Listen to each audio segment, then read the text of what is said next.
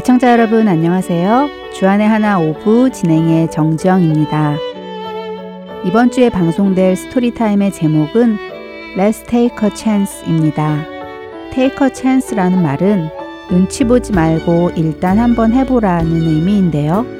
망설이고 주저하는 친구에게 뭘 망설여 한번 해보자 라고 말할 때 사용할 수 있겠지요. 과연 뭘 망설이지 말고 해보자는 것일지 오늘 드라마의 내용을 먼저 요약해 드리겠습니다. 오늘의 드라마 Take a Chance의 주인공은 자니와 리치입니다. 어느 늦은 여름날 자니와 리치는 아이스크림을 먹으며 이런저런 이야기를 나누지요. 그러다 지루해진 리치가 자니에게 한 가지 제안을 합니다. 저녁에 친구들과 함께 새로 생긴 물 저장 탱크에 올라가서 페인트로 글을 쓰며 놀자는 제안이었습니다. 하지만 자니는 그런 행동은 남의 재산을 훼손하는 것이라며 거절하지요. 그때 스티브라는 한 친구가 자니와 리치에게 다가와서 자신의 집에 놀러 가자고 합니다. 자니는 이건 역시 단호히 거절하는데요. 자니의 거절에 리치는 스티브의 초청을 왜 거절하는지 묻습니다. 자니는 스티브가 마약을 한다는 소문을 들었기 때문에 그리스도인으로서 우리가 잘못된 행동을 하면 우리의 부모님뿐만 아니라 예수님의 이름까지도 불명예스러워지는 것이라고 설명해 줍니다. 이 일이 있은 후 자니는 몇 달 동안 리치를 자주 볼 수 없게 됩니다. 리치가 학교에도 잘 나오지 않고 연락도 되지를 않기 때문이죠.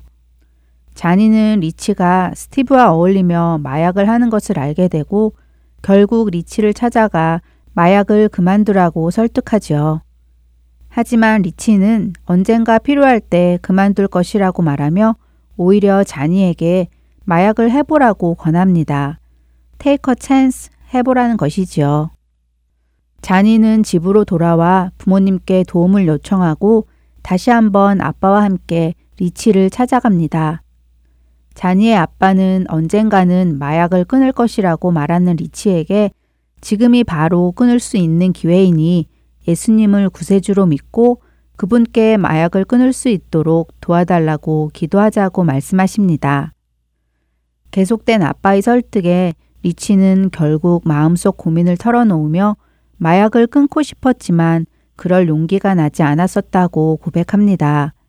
그리고 이러한 리치를 위해 자니는 함께 기도해주고 학교가 끝나고 집에 갈 때에도 같이 가주기로 약속하며 오늘의 Story Time Let's Take a Chance는 마칩니다. 찬양 들으신 후에 계속해서 말씀 나누도록 하겠습니다. 세상의 유혹 시험이 내게 몰려올 때 나의 힘으론 그것들 모두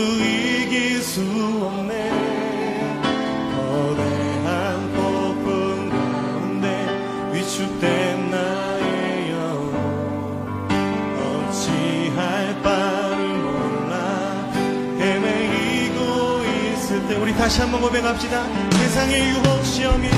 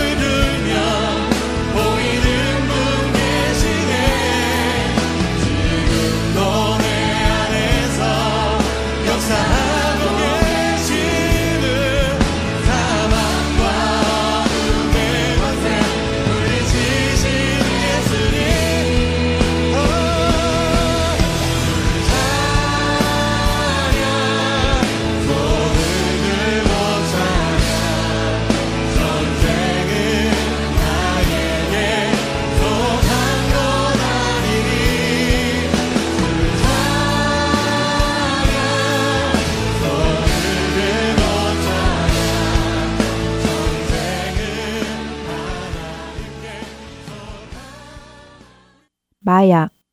어쩌면 우리에게는 먼 나라 이야기 같이 느껴질 수 있습니다. 에이, 그런 건 나쁜 애들이나 불량한 애들이나 하는 거지 라고 생각되지요. 하지만 우리는 교회 안의 중고등부 학생이 마약 오버도스로 병원에 실려갔다던가 심지어 사망에 이르렀다는 소식을 어렵지 않게 듣습니다. 그만큼 우리 자녀 세대에게는 마약이라는 것이 널리 퍼져 있다는 거지요. 착하고 나쁘고를 떠나서 착실하고 불량하고를 떠나서 말입니다. 생각보다 많은 아이들이 순간의 호기심으로 혹은 무엇인지도 잘 모르고 의도치 않게 마약을 경험하게 된다고 합니다. 그래서 어릴 적부터 자녀들에게 이 문제에 대해 확실하게 가치관을 세워주지 않으면 나중에 후회할 수도 있게 되죠. 오늘 스토리타임의 잔이는 확실한 가치관을 가지고 있었기 때문에 흔들리지 않았지만 리치는 한번 해보는 건데 뭘 이라는 생각으로 시작했기에 힘든 과정을 겪게 되지요. 중고등학교에 다니는 자녀분이 계시거나 혹은 입학을 앞두고 있는 자녀를 둔 부모님들께서는 심각하게 고민하고 기도하셔야 할 주제라고 생각되어집니다.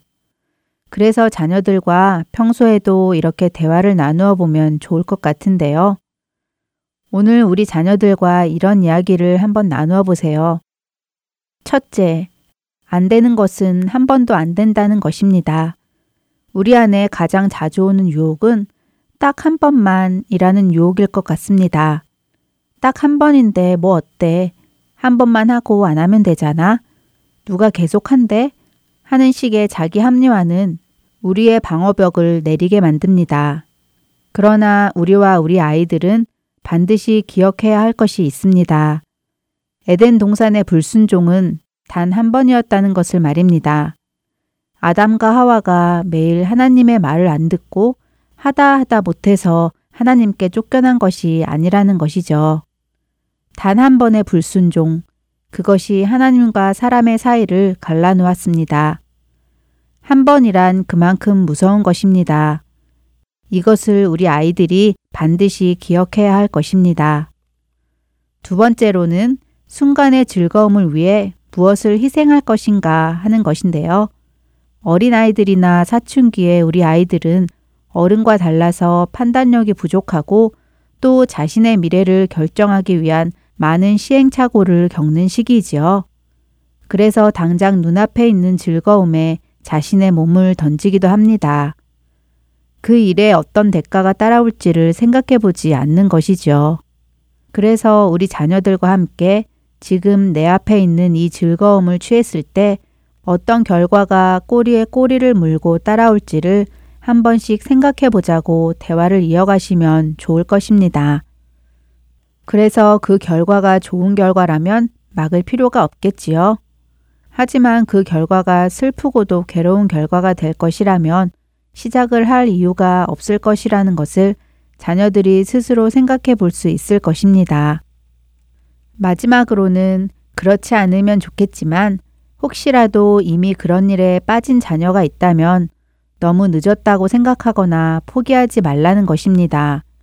하나님의 사랑은 우리의 어떤 죄보다도 더 크십니다. 그렇기에 하나님께서 용서하지 못할 죄는 없는 것이죠. 그분이 바꾸지 못하실 영혼도 없는 것이고요. 우리가 우리의 죄를 인정하고 그분 앞에 도움을 구하기 위해 나간다면 말입니다. 만일 우리가 우리 죄를 자백하면 저는 미쁘시고 의로우사 우리 죄를 사하시며 모든 불의에서 우리를 깨끗게 하실 것이요. 요한 1서 1장 9절의 말씀입니다. 어려운 주제이지만 어렵다고 밀어놓지 마시고 어릴 적부터 이런 문제에 대해 부모님과 자녀들이 오픈하여 대화를 나눈다면 우리 아이들이 부모님 몰래 그런 일에 빠질 확률은 훨씬 줄어들 것입니다. 또한 자녀들이 스스로 그리스도인이라는 사실을 늘 자각하며 살아간다면 오늘 주인공 자니처럼 죄에 대해서는 애초에 거절할 수 있는 담대함이 있을 것입니다. 우리 자녀들이 그렇게 자라나기를 소원합니다. 이제 주안의 하나 5부 준비된 다음 순서들로 이어드리겠습니다. 먼저 Let's Read the Bible 함께 하시겠습니다.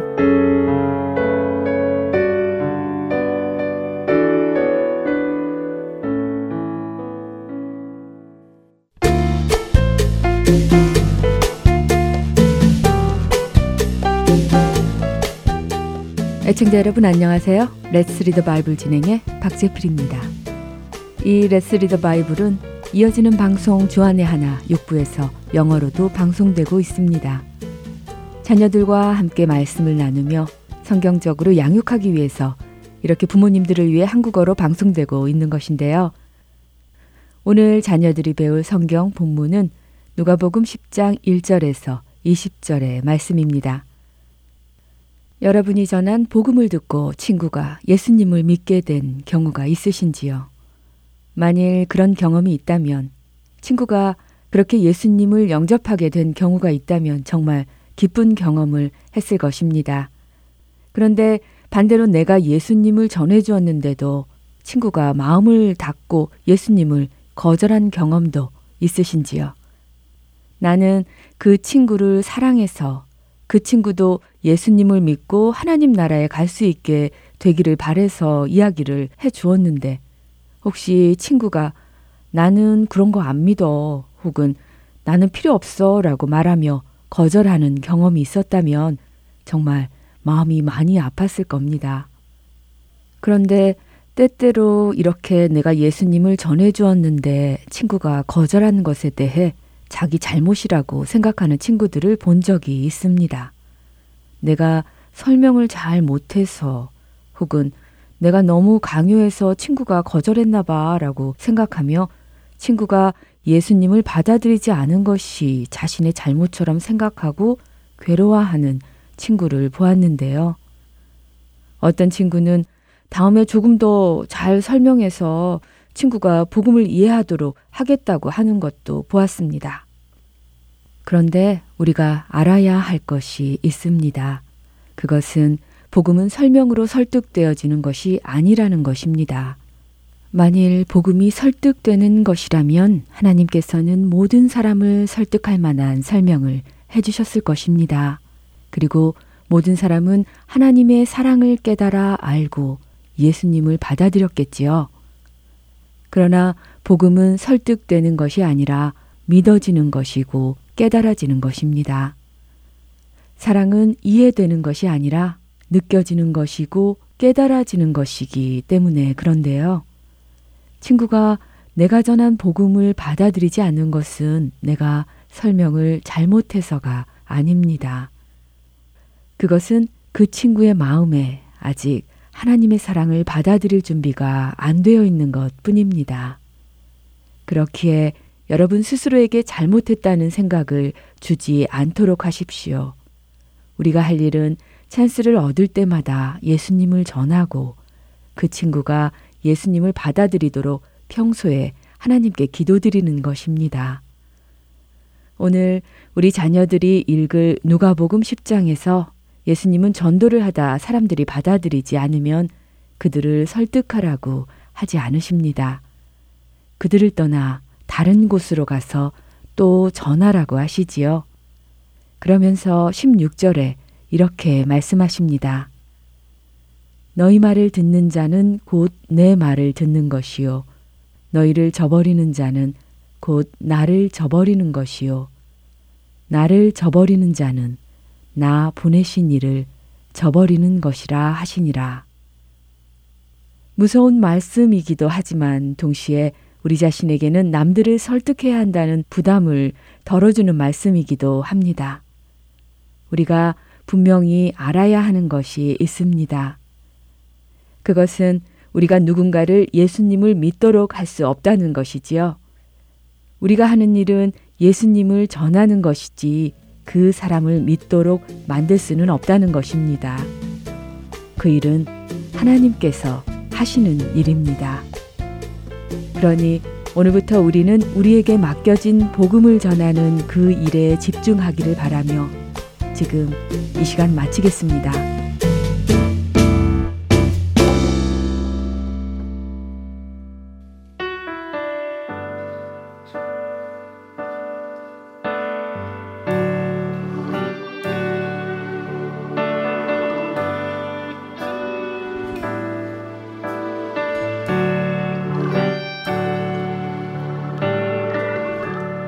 은혜 아니면 살아갈 수가 없네. 호흡마저도 다 주의 것이니 세상 변한 것 위로 내게 없어도 예수 오직 예수뿐이네.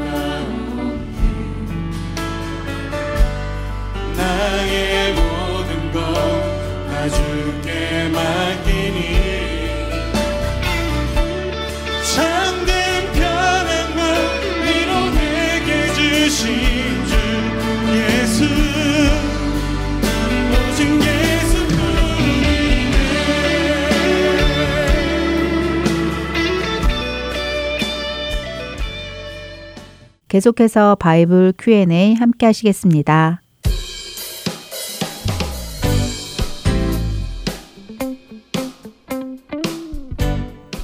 네, 여러분 안녕하세요. 바이블 Q&A 시간 진행의 강순규입니다. 한 주간도 온 땅에 충만하신 하나님 안에서 잘 생활하셨지요? 자, 오늘은 또 어떤 질문이 들어와 있을지요? 함께 들어볼까요? Hello, my name is Philip King and I live in Los Angeles, California. Recently, I heard from the news on TV that many people got hurt and died from terror attacks. Among the people who died, there was a woman who was about to get married and there were very young children as well. Why doesn't God punish these bad people who cruelly kill others? Why does He allow bad things to keep happening?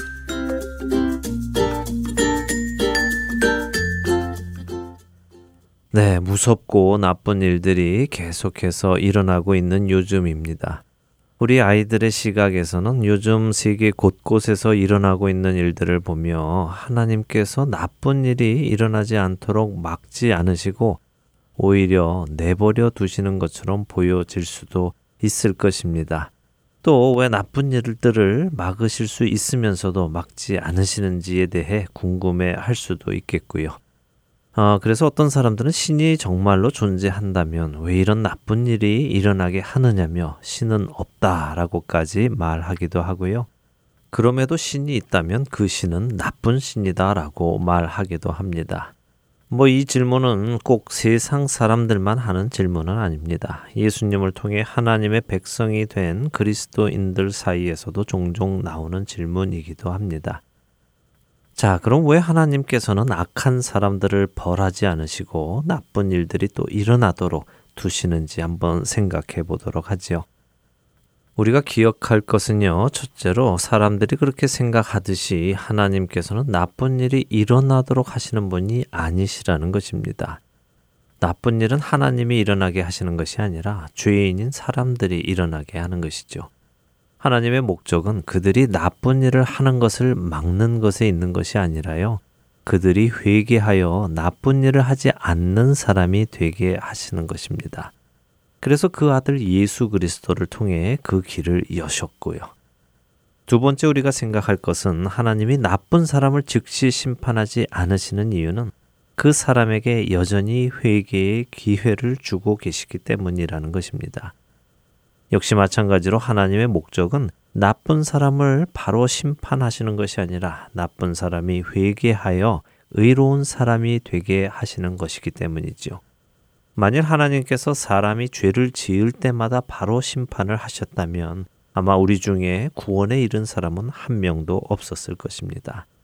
여러분도 또 저 역시도 모두 그 심판 아래에서 이미 오래전에 죽었을 것입니다. 그래서 그분은 그 아들을 이 땅에 인간의 모습으로 오게 하셨고요. 죄인인 인간 대신에 의인이신 그분이 인간의 모든 죄를 끌어안고 십자가에서 처형을 당하게 하셨습니다.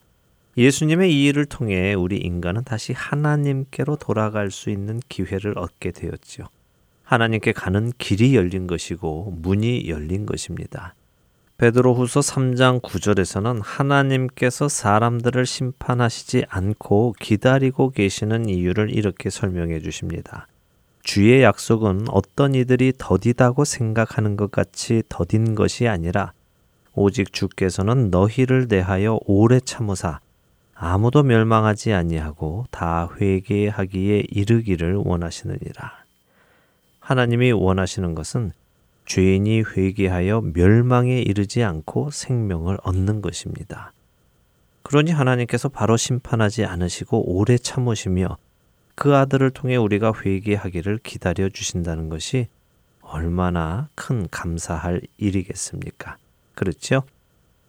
여러분들이 왜 이 땅에는 이렇게 악한 일들이 계속 일어나나 하며 괴로워하는 것을 충분히 이해합니다.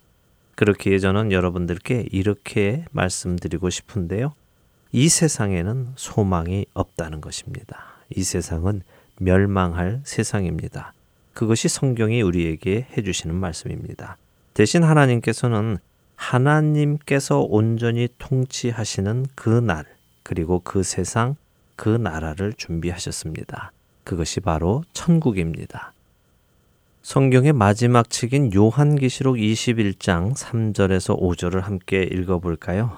내가 들으니 보좌에서 큰 음성이 나서 이르되 보라 하나님의 장막이 사람들과 함께 있음에 하나님이 그들과 함께 계시리니 그들은 하나님의 백성이 되고 하나님은 친히 그들과 함께 계셔서 모든 눈물을 그 눈에서 닦아 주시니 다시는 사망이 없고 애통하는 것이나 곡하는 것이나 아픈 것이 다시 있지 아니하리니 처음 것들이 다 지나갔음이러라. 보좌에 앉으신 이가 이르시되 보라 내가 만물을 새롭게 하노라 하시고 또 이르시되 이 말은 신실하고 참되니 기록하라 하시고 우리가 바라볼 곳은요 바로 천국입니다. 그곳에서는 다시는 여러분이 걱정하시는 이런 악한 일들이 일어나지 않기 때문이죠. 슬픈 것도 없고 아픈 것도 없는 곳입니다. 우리는 영원히 하나님과 함께 기쁨의 삶을 살게 될 것입니다. 그날을 기다리며 준비하는 여러분 모두가 되시기를 바랍니다. 저는 다음 주 이 시간 또 다른 질문과 함께 여러분께 돌아오겠습니다. 안녕히 계십시오.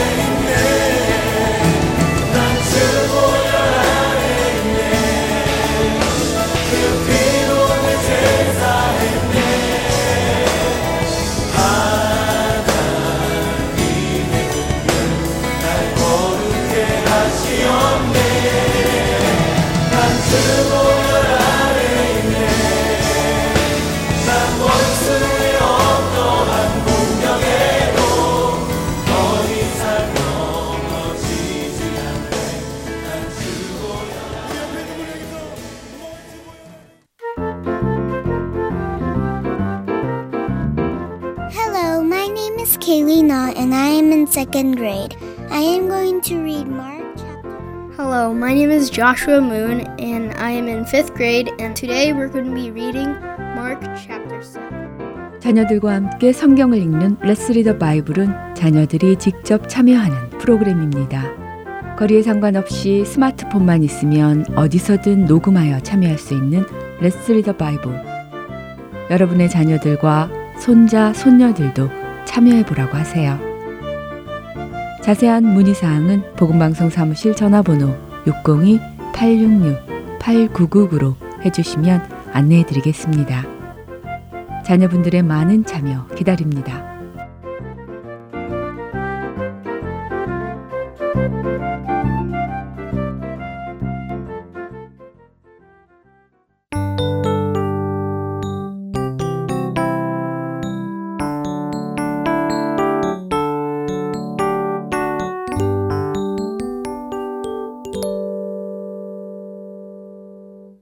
설교로 이어집니다. 캘리포니아주 LA 한길교회 노진준 목사님께서 디도서 3장 8절의 본문으로 예수를 믿는 목적이라는 제목의 설교 말씀 나누어 주십니다. 은혜의 시간 되시기 바랍니다. 제가 신학교에 다닐 때 우리 친구들끼리 종종 다짐했던 이야기가 우리는 학위를 위해서 공부하지는 말자는 그러한 말이었습니다. 그런데 이게 저의 편견일 수도 있겠지만 대체로 저를 포함해서 우리 한국 학생들은 학위를 위해서 공부하는 것처럼 보일 때가 참 많았습니다. 뭐 당시에는 유학생들이 많았으니까 빨리 공부를 학위를 마치고 돌아가야 한다는 강박관념도 있었을 것이고 그리고 재정적으로나 신분적으로 불리한 여건이었기 때문일 수도 있겠지만 전반적인 분위기는 학위 중심적이었습니다. 같이 공부를 하지만 학위의 목적을 두고 공부를 하는 사람과 학습의 목적을 두고 공부하는 사람 사이에는 공부를 대하는 자세가 좀 다릅니다. 학위의 목적을 두고 공부를 하는 사람의 경우는 학위에 필요한 것 외에는 사실은 그 배움에 별로 관심이 없습니다. 배움 자체에 관심이 없다고 말하면 좀 지나친 평가라고 볼 수 있겠지만 졸업을 위해서 필요한 학점을 빨리 이수하는 것이 목적이기 때문에 아무리 관심이 많고 그리고 자기 전공 분야의 과목이 개설된다고 해도 학위를 받는데 필요 없는 과목을 수강 신청해서 듣는 일들은 거의 없었습니다. 하지만 학습을 목적으로 하는 사람은 그 학위를 더디게 받는다 해도 듣고 싶은 과목이나 배우고 싶은 것들은 다 배우려고 하죠. 학위의 목적이 있는 사람의 가장 궁극적인 관심은 학점입니다. 그러다 보니까 공부도 시험을 위한 공부가 되기도 해요. 시험에 나올 것만 공부를 하고 학기를 시작해도 시작하는 순간부터 시험 준비만 열심히 하면 된다고 생각을 해서 뭐 아무리 좋은 책들을 읽으라고 교수님들이 권해줘도 그 책에서 시험 문제가 나오지 않는다면 읽을 이유가 별로 없어요. 그거는 나중에 시간 될 때 읽겠다고 생각해서 대체로 미루어서 시험 준비를 위한 공부만 하게 되어 있습니다. 저는 요즘도 신학교에 강의를 나가는데 학생들에게 다음 시간에 토론을 위해서 어디 어디까지 좀 읽어오라고 그 이 reading assignment를 제가 줍니다. 그래도 제가 지금까지 눈치로 산 사람인데 보면 이 사람이 책을 읽어왔는지 안 읽고 왔는지 그게 표가 나잖아요. 그 대체로 아는데 책을 안 읽고 오는 학생이 책을 읽고 오는 학생보다 훨씬 더 많습니다. 아마 제가 모일 때마다 그 읽은 책에서, 책의 내용에서 퀴즈를 본다면 모든 학생들이 다 읽고 올 겁니다. 시험에 나오기 때문에. 이런 모습들은 그것이 현실적인 문제이든 아니면 습관적인 문제이든 학점이 학업보다 학습보다 더 시급하거나 더 중요하다고 생각하고 살아가는 사람들의 그 마음 자세에서부터 비롯된 것이면은 틀림이 없다고 생각합니다. 직장 생활을 하면서도 그렇고 교회 생활을 하는데도 그렇고 목회를 하는데도 무엇이 목적인가에 따라서 그 일을 대하는 태도나 방식이 달라집니다. 설교의 궁극적인 목적이 하나님의 말씀을 정직하게 묵상해서 깨달아 알게 된 것을 바르게 전달하자는 것이라면 그 하나님의 말씀의 의도를 깨닫도록 하는데 더 많은 시간을 쓰게 될 것이고 교인들이 듣기를 원하는가 원하지 않는 것보다 오히려 성경이 무엇을 말하는가 하는 것을 전하는데 더 관심이 많을 것입니다. 하지만 사람들에게 감동과 재미를 주어서 많은 사람들이 설교를 좋아하게 만들기 위한 것이라면 뭐 거기에는 표절도 가능해질 것이고 그리고 사람들을 그냥 즐겁게만 해준다면 본문과 상관이 없이 이탈된 설교를 하더라도 크게 문제가 될 것은 없습니다. 가장 중요한 것은 그 설교를 바르게 했느냐는 것이 아니라 가장 중요한 것은 교인들이 좋아했느냐는 것이 제일 중요합니다. 왜냐하면 설교의 목적은 교인들이 좋아하도록 하는 것이지 하나님의 말씀을 전하자는 게 아닐 때 그렇다는 말이죠. 생계의 수단으로 목회를 하자면 모든 일들을 돈으로 계산하게 될 것입니다. 그래서 생계의 수단으로 목회를 하는 사람의 경우에 있어서는 내가 이렇게 일을 하면서 이것밖에 받지 못하나? 뭐 이런 고민을 하게 되기도 하고 그런 원망을 하게 되기도 할 것 같아요. 제가 청년 때 알았던 한 목사님은 어, 어떤 이유에서인지는 모르지만 자기가 목회하고 있던 이 교회에서 성경 공부 하나 추가할 때마다 거기에 따르는 사례를 요구했습니다. 그러니까는 교인들에게 뭐 멤버십 클래스를 하나 해야 되겠다고 하면 자기가 만들어 놓고 교회에서는 사례를 조금 더 받는 거죠. 그러니까 결국은 돈이 좀 필요할 때는 성경 공부를 만들면 되는 것 같아요. 그렇게 해서 사례를 더 늘렸는데 정당하고 경제적인 계산법에 의해서 만들어진 것일 수도 있겠죠. 합리적으로 생각해 보자면. 그러니까는 나는 일한 만큼 돈을 벌겠다고 생각해서 일하지 않고는 돈을 벌지 않겠다는 그러한 일하지 않고는 돈을 받지 않겠다는 그러한 좋은 의미일 수도 있겠지만 그 반대로 어쩌면은 그 생계의 수단으로 여겨서 만들어진 결과일 수도 있겠다고 생각을 합니다.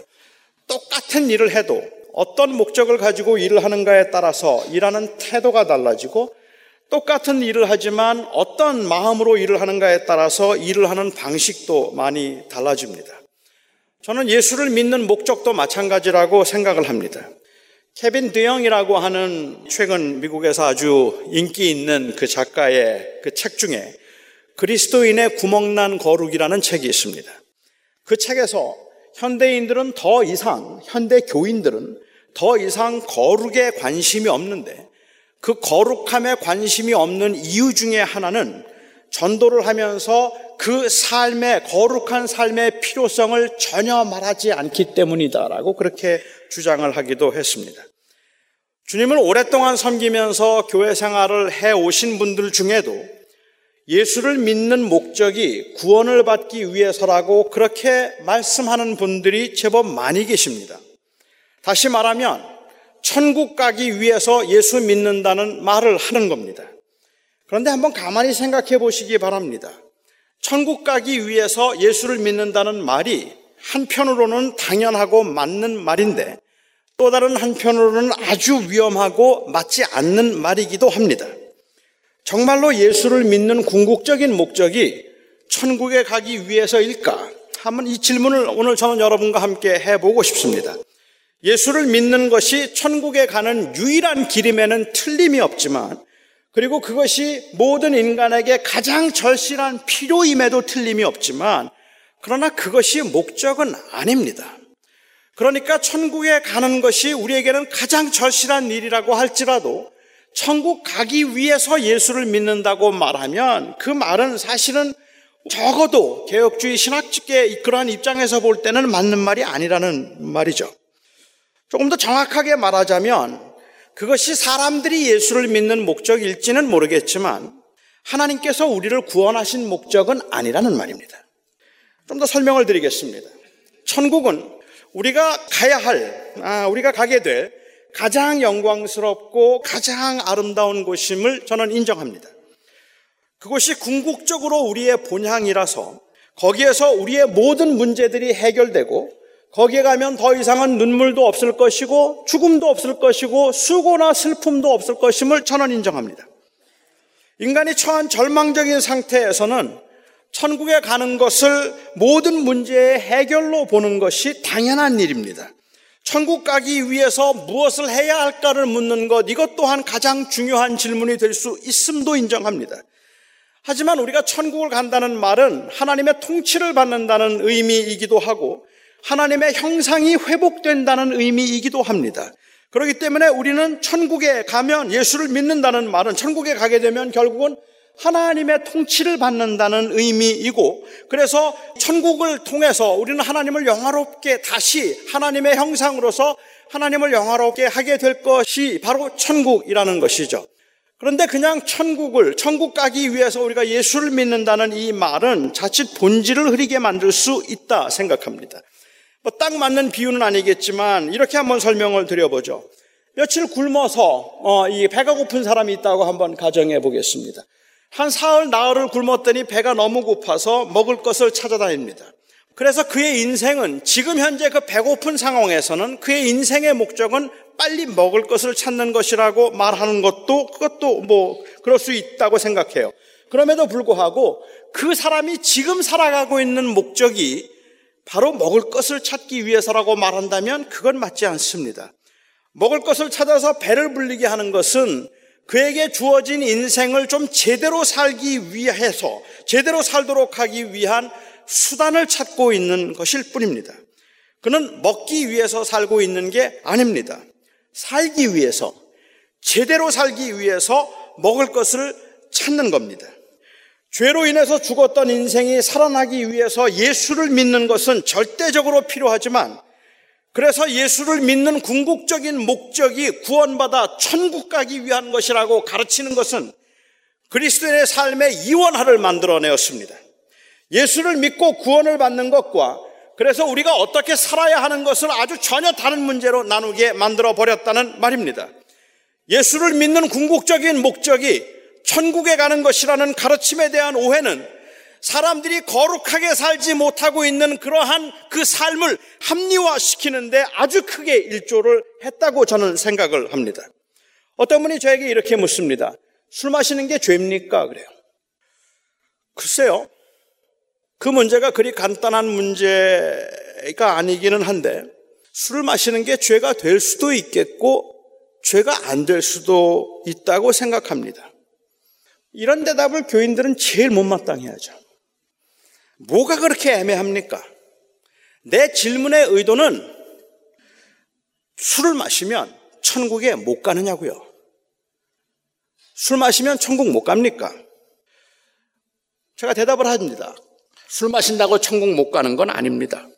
천국은 오직 예수님을 믿음으로만 갑니다. 그를 믿음으로만 천국에 갈 수 있기 때문에 술을 마신다고 천국에 못 가는 건 아닙니다. 그렇지만 아, 됐어요. 그러니까 술 마셔도 천국 가는데 문제 없는 거죠. 구원 받는데 혹은 천국 가는데 지장이 없다면 그러면 천국에 갈 수만 있다면 그렇다면 거짓말을 해도 도둑질을 해도 사기를 치고 악하게 살아도 예수를 믿어서 천국 가는 데는 아무런 지장이 없으니까 천국 갈 수만 있다면 어찌 살든지 그건 그렇게 중요한 게 아니라는 말입니다. 예수를 믿는 목적이 천국에 가는 것이라고 말하므로 이런 생각들이 가능하게 만들었다는 말입니다. 천국에 가는데 지장만 없다면 우리는 우리의 헌신을 얼마든지 최소화하려고 하고 천국만 갈 수 있다면 우리는 하나님의 그 윤리적인 요구의 삶의 방식에 얼마든지 흥정을 할 수 있게 되었다는 말입니다. 동성애가 문제가 있습니까? 없습니까? 아니 그 질문보다 사람들에게 더 중요한 질문은 동성애자도 천국에 갈 수 있는가 없는가예요. 동성애자도 천국에 갈 수만 있다면 동성애자 문제 되지 않는 거라고 생각을 한다는 말입니다. 우리가 천국에 갈 수만 있다면 천국 가는데 걸리는 일이 아니라면 아니 사기를 좀 치면 어때요? 부정을 행하면 좀 어때요? 천국 가는데 지장 없는데 우리가 우리의 행위로 구원받는 게 아니라 믿음으로 구원받는 건데 그게 무슨 그렇게 중요하겠습니까? 그런데 만일 예수를 믿는 목적이 하나님의 형상을 회복하고 다시 하나님의 영광을 위해서 살기 위함이, 살도록 하기 위함이라면 어떻습니까? 천국 가는데 지장만 없다면 거룩한 삶에는 별로 개의치 않아도 된다고 말할 수 있겠습니까? 예수를 믿으면 천국에 간다는 것을 유일한 은혜의 수단으로 말하지 않고 궁극적인 목적으로 말했을 때 그리스도인들도 방종과 악함과 거짓과 불의의 삶을 살 수 있더라는 말입니다.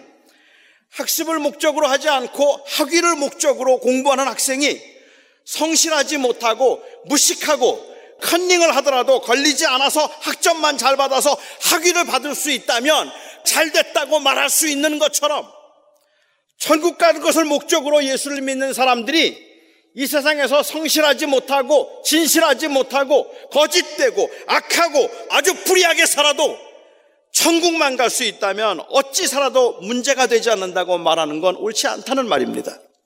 압니다. 천국만 갈 수 있다면 아무렇게나 살아도 된다고 그렇게 말하는 사람들이 누가 있겠어요? 그래도 나름대로 열심히 살려고 이야기를 한다고 말을 하겠죠. 그런데 문제는 뭔가 하면 우리가 열심히 살고자 하는 그 삶에 별로 무게를 두지 않고 있다는 거예요. 넘어질 수도 있어요. 흔들릴 수도 있어요. 그게 사람이니까. 그러니까 거룩하게 사는 건 그렇게 중요한 문제가 아니라고 생각한다는 말입니다. 저는 오늘 본문에서 바울이 한 말이 참 재미있다는 생각을 했습니다. 우선 바울은 디도에게 이 말이 미쁘도다. 원하건대 너는 이 여러 것에 대하여 굳세게 말하라. 라고 이야기를 하고 있습니다.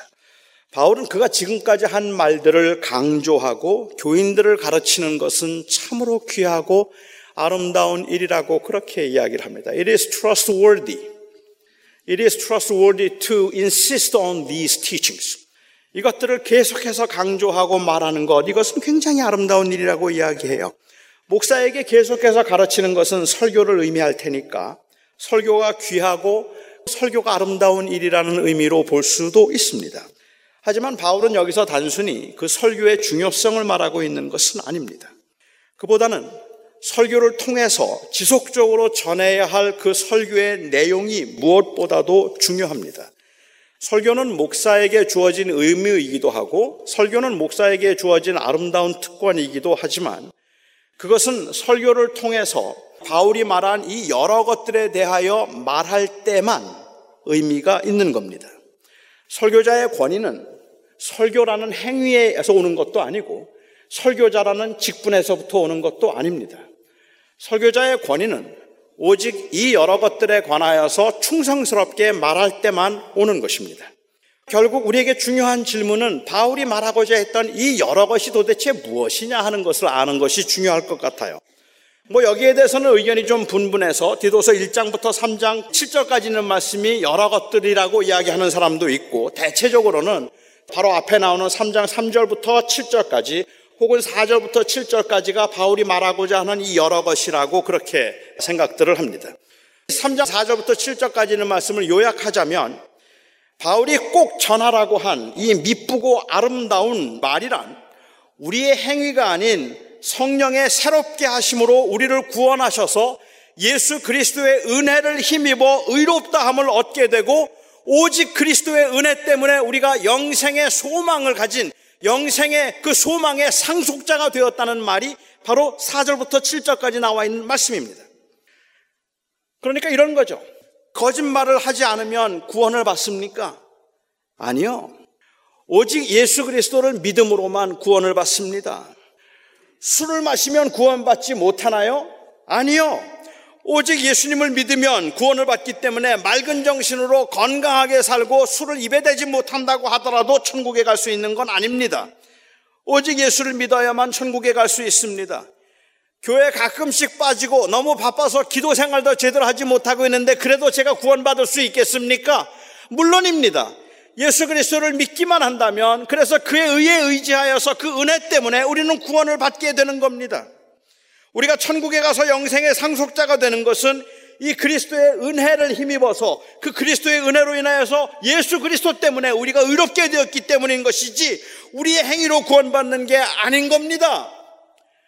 바울은 지금 이 말을 계속해서 하라고 말하고 있는 겁니다. 교인들에게 이 말을 계속해서 하라고 이야기하고 있는 겁니다. 사람의 행위로 구원을 받는 게 아니라 믿음으로 구원을 받는 겁니다. 우리가 천국에 가는 것은 우리의 행위로 가는 것이 아니라 예수 그리스도의 믿음으로 가는 겁니다. 우리가 잘 살았다고 우리가 의롭게 살았다고 구원받는 게 아니라 그리스도께서 우리를 위해서 십자가에 죽으심으로 우리의 죄를 사셔서 우리가 구원을 받은 겁니다.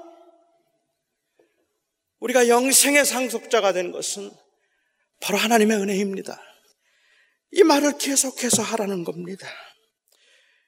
행위로서가 아니라 은혜로서 구원의 상속자가 된다는 복음의 메시지.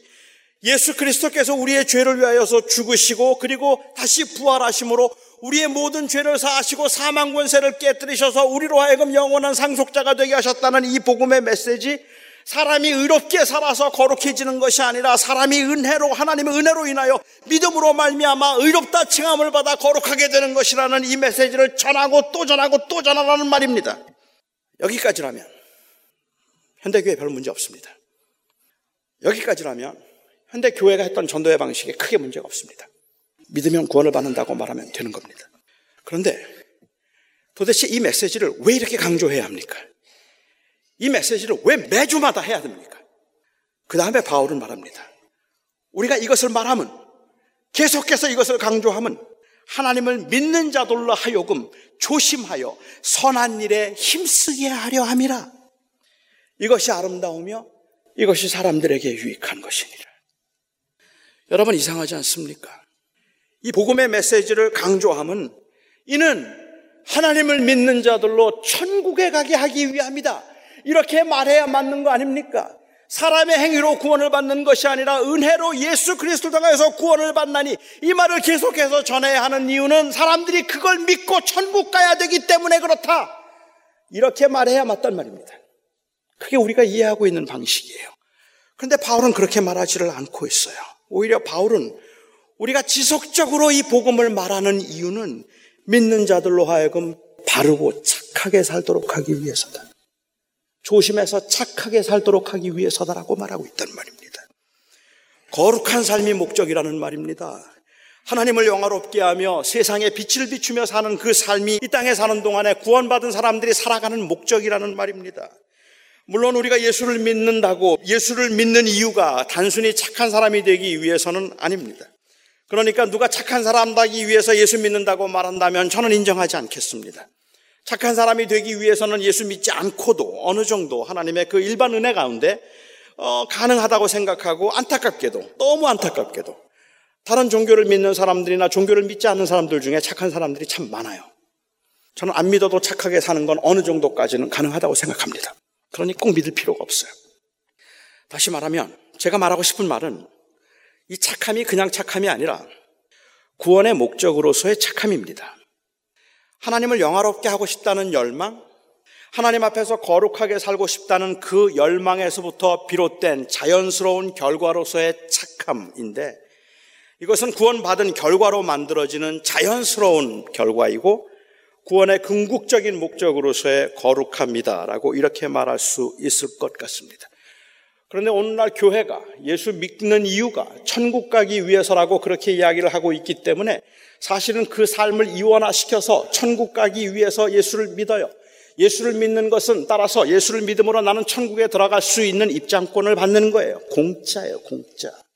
예수를 구주로 나의 믿는 이유는 천국 가기 위해서 믿는 겁니다. 이 땅에 사는 동안에 그리스도인으로서 살아가기 위한 것이 아닙니다. 그러니까 천국 가기 위해서는 예수 믿고 이 땅에 사는 동안에는 부자 되기 위해서 살아가는 겁니다. 이 세상에서 부자가 되기 위해서 살아가기 위해서는 하나님의 법칙을 따라서는 절대로 부자가 될 수 없어요. 사람을 속이기도 하고 거짓말도 해야 되는 겁니다. 하지만 내가 구원받는데 문제가 되는 건 아니잖아요. 이 세상에 사는 동안에는 그냥 적당히 적당히 세상 사람들이 원하는 것처럼 부자 되어 사는 게 인생의 목적이고 예수 믿는 목적은 죽어서 천국 가기 위해서란 말입니다. 미국의 Second Great Awakening이 일어나고 난 이후라고 저는 생각을 하는데 그 이후부터 교회에서 복음을 전하면서 이 예수 그리스도의 복음을 자꾸만 보험에다 비유해서 말하는 경우들이 있습니다. 예수를 믿는 건 보험에 드는 것과 마찬가지라는 말이에요. 저는 이 세상에 이것보다 위험한 말이 없다고 생각해요. 이거는 성경의 가르침이 아니에요. 어떻게 예수 믿는 게 보험에 드는 거라는 말입니까? 예수 믿는 게 보험에 드는 거라고 이야기를 하기 때문에 그것도 보험 프리미라도 좀 있으면 좀 부담스러울 텐데 공짜야, 공짜. 그냥 믿어주기만 하면 돼요.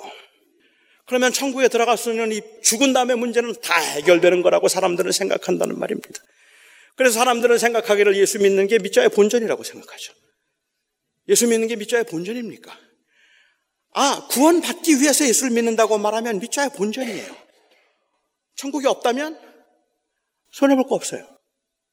있다면 보험 들었어요. 문제되지 않아요. 사도 바울은 뭐라고 이야기합니까? 만일 우리에게 부활이 없다면 우리는 인생은 망한 인생이다. 만약에 부활이 없으면 우리는 망했다. 그게 바로 믿는 자들의 삶의 모습이라는 말입니다. 우리가 살아가는 삶의 목적이 무엇이냐? 아니, 예수를 믿는 목적이 무엇이냐고 말하면 우리는 예수를 믿음으로 하나님께서 우리를 처음 창조하셨던 그 창조의 목적을 회복하는 겁니다. 이제는 하나님을 영화롭게 하고 주님을 기쁘시게 하는 삶을 살기 위해서인데 그런데 예수 믿는 것이 천국 가기 위한 것이라고 이야기를 함으로 인하여서 그것이 궁극적인 목적인 것처럼 말함으로 인하여서 우리는 천국 가기 위해서 예수를 믿어서 공짜로 입장권 하나 받아놓고 천국 가기 위해서는 예수를 믿고 이 세상에서 부자 되어서 살기 위해서는 세상의 방식을 따르자는 그 이원화가 가능해졌단 말이에요.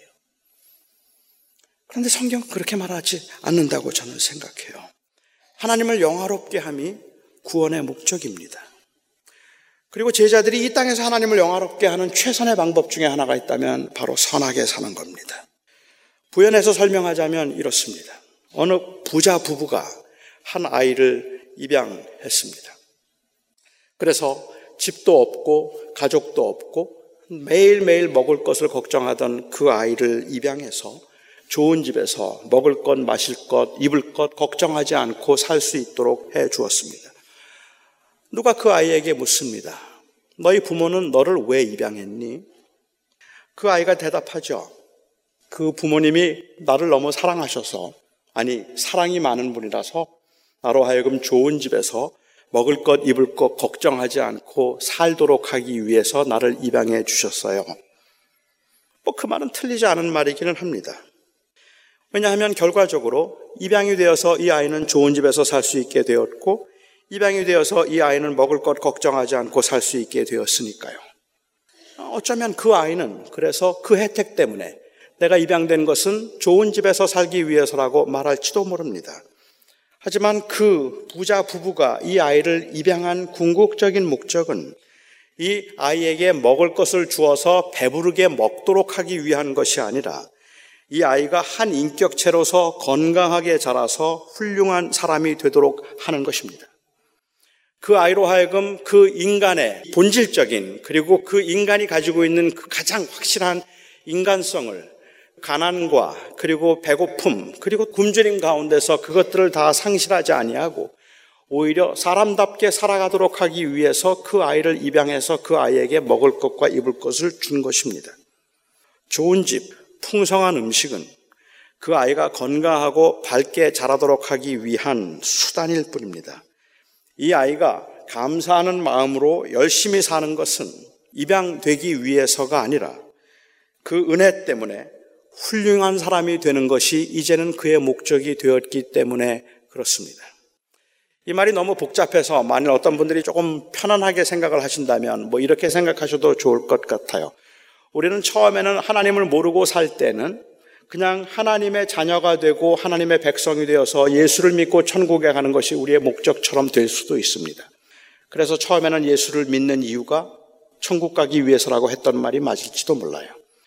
그런데 그래서 천국에 가게 된 그러한 사실과 그 은혜에 감격하고 감사하면 할수록 그 다음에 마음속에 드는 생각은 이제 내가 천국에 가게 되었으니까 이 땅에서는 한번 멋대로 살아도 공짜 티켓은 보험은 드러났으니까 괜찮아 라는 생각이 드는 것이 아니라 이제부터는 정말로 거룩하게 살아야 되겠다는 마음이 생기는 겁니다.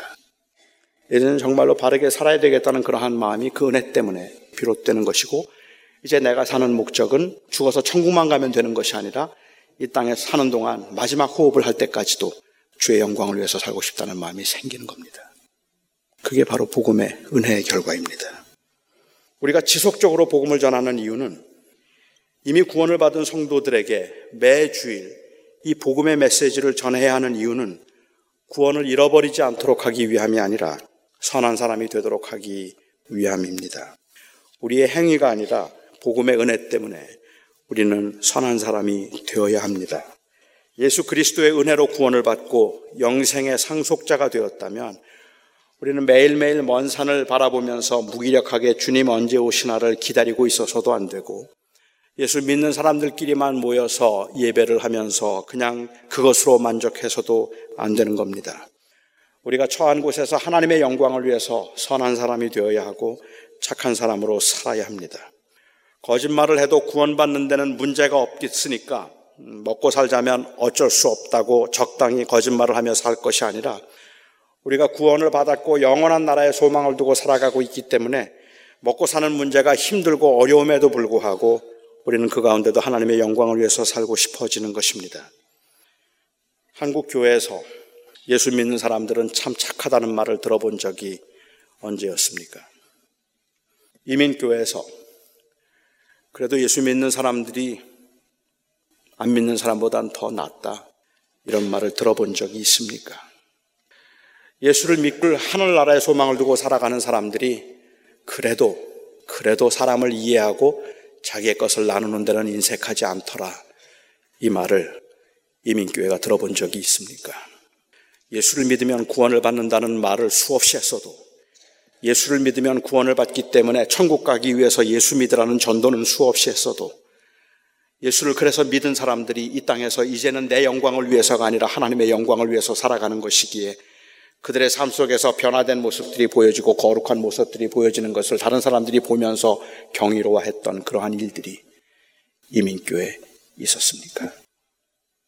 행위가 아닌 은혜로 구원을 받는다는 이 복음의 메시지가 선포될 때마다 사실은 선함으로 인한 칭찬이 곳곳에서 들려야 하는데 예수 믿으면 천국 간다는 이 말이 오히려 선행의 장애가 되고 있다면 그건 뭔가 잘못된 거 아니겠습니까? 천국은 하나님의 다스림을 받는 곳입니다. 우리가 천국에 가면 영원히 하나님을 즐거워하며 그리고 하나님께 영광을 돌리게 될 것입니다. 지금 우리가 하는 이 지루하고 불완전한 예배가 아니라 영원토록 하나님을 영화롭게 함으로 기쁨과 만족이 온전히 회복되는 그날이 있을 것이라는 말입니다. 그렇다면 예수를 믿는 목적은 우리로 하여금 이제 하나님을 영화롭게 하며 살도록 하기 위함이라고 말하는 것이 맞을 겁니다. 우리는 이제 진지하게 고민해야 합니다. 다시 말씀드립니다. 착하게 살아야 구원받는다는 말씀을 드리는 것 아닙니다. 저는 여러분들에게 착하게 살지 않으면 구원을 잃어버릴 수 있다는 말씀을 드리는 것도 아닙니다. 하나님께서 우리를 구원하시면, 그렇게 은혜로 우리를 구원하시면, 이 땅에 사는 동안에 우리가 이 복음의 증인이 되어서 살도록 하기 위함이고, 복음의 증인으로 사는 가장 좋은 방법은 착하게 사는 게 아니겠냐는 말을 하고 있는 겁니다. 우리는 천국 가기 위해서 예수를 믿는다고 말하지 말고, 이제는 하나님을 영화롭게 하는 하나님의 형상을 회복하기 위해서 내가 예수를 믿고 있다고 말해야 할 겁니다. 단순히 착한 사람이 되는 것을 예수를 믿는 목적이라고 말할 수는 없어도 예수를 믿었기 때문에 착한 사람, 거룩한 사람이 되는 것이 내가 이 땅에 사는 동안 나의 인생의 목적이 되었다고는 말할 수 있어야 합니다. 하나님의 영광을 위하여 예수 믿는 사람들은 착하게 살아야 합니다. 사람을 차별하면 안 됩니다. 함부로 말하면 안 됩니다. 가정에서, 직장에서 예수를 믿는 사람들은 뭐가 다른지 보여줄 수 있어야 합니다. 사랑하는 성도 여러분, 성실하시기 바랍니다. 관용과 온유를 보이시기 바랍니다. 이 땅에서 우리가 그렇게 살아서 하나님을 영화롭게 하라고 주님께서 우리를 구원하셨습니다. 기도하겠습니다. 자비로우신 아버지 하나님, 오직 예수를 믿음으로 구원을 받는다는 이 소식이 과연 우리에게는 복음임을 고백하고 이 소식이 없었더라면 우리는 이 땅에서 아무런 소망도 없이 살았을 텐데 하나님께서 저희들을 그렇게 구원하셔서 오직 믿음으로만 하나님의 자녀가 되게 하셨음을 진심으로 감사합니다. 하나님께서 저희들을 그렇게 구원하심으로 우리로 하여금 이 세상에서 하나님의 영광을 드러내며 살도록 하셨다면 아버지 하나님 우리가 너무 쉽게 거룩함에 타협을 하고 우리가 너무 쉽게 선하고 착하게 사는 삶을 주님 우리가 소홀히 여기며 마치 은혜로만 구원을 받기 때문에 그것들은 하나도 중요하지도 필요하지도 않은 것처럼 천국 가기 위한 입장권을 받았기 때문에 이 땅에 사는 동안에는 세상의 방식대로 살아야 하는 것처럼 그렇게 살았던 것을 주님 앞에 고백합니다. 아버지 하나님, 오늘 이날도 저희들에게 용기를 주셔서 저희들의 삶 가운데 그리스도인에게 합당치 못한 부분들 중 청산되어야 할 것들이 있다면 청산할 수 있게 하시고 다시 새롭게 세워야 할 것들이 있다면 다시 새롭게 세울 수 있는 우리의 인생의 터닝 포인트가 될 수 있으면 좋겠습니다. 하나님, 저희들을 도와주시고 저희들을 공유히 여겨 주시옵소서. 예수님의 이름으로 기도합니다. 아멘.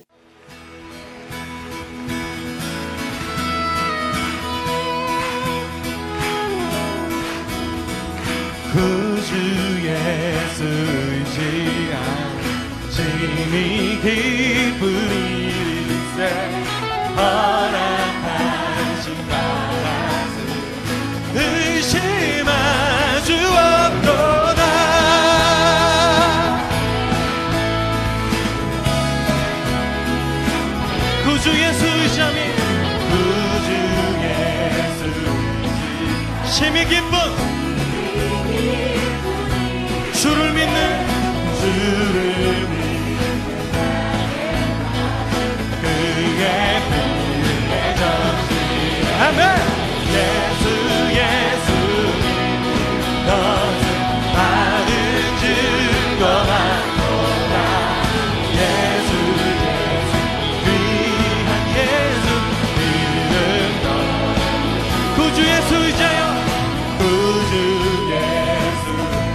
죄 아파서 버리네.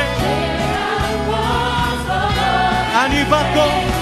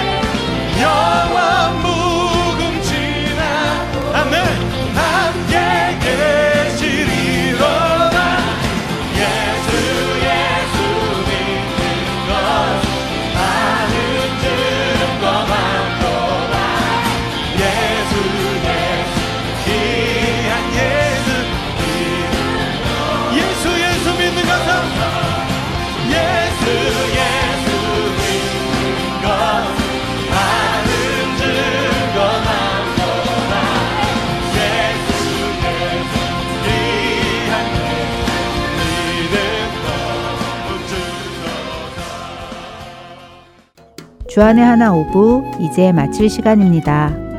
이번 한 주간도 세상이 주는 쾌락과 하나님께서 주시는 기쁨을 구별할 수 있는 영적 분별력을 가지시고 주위의 어려운 친구와 이웃들을 위해 기도해 줄 수 있는 사람이 되시길 바라며 저는 다음 주에 다시 찾아뵙겠습니다. 안녕히 계세요. 정정이었습니다.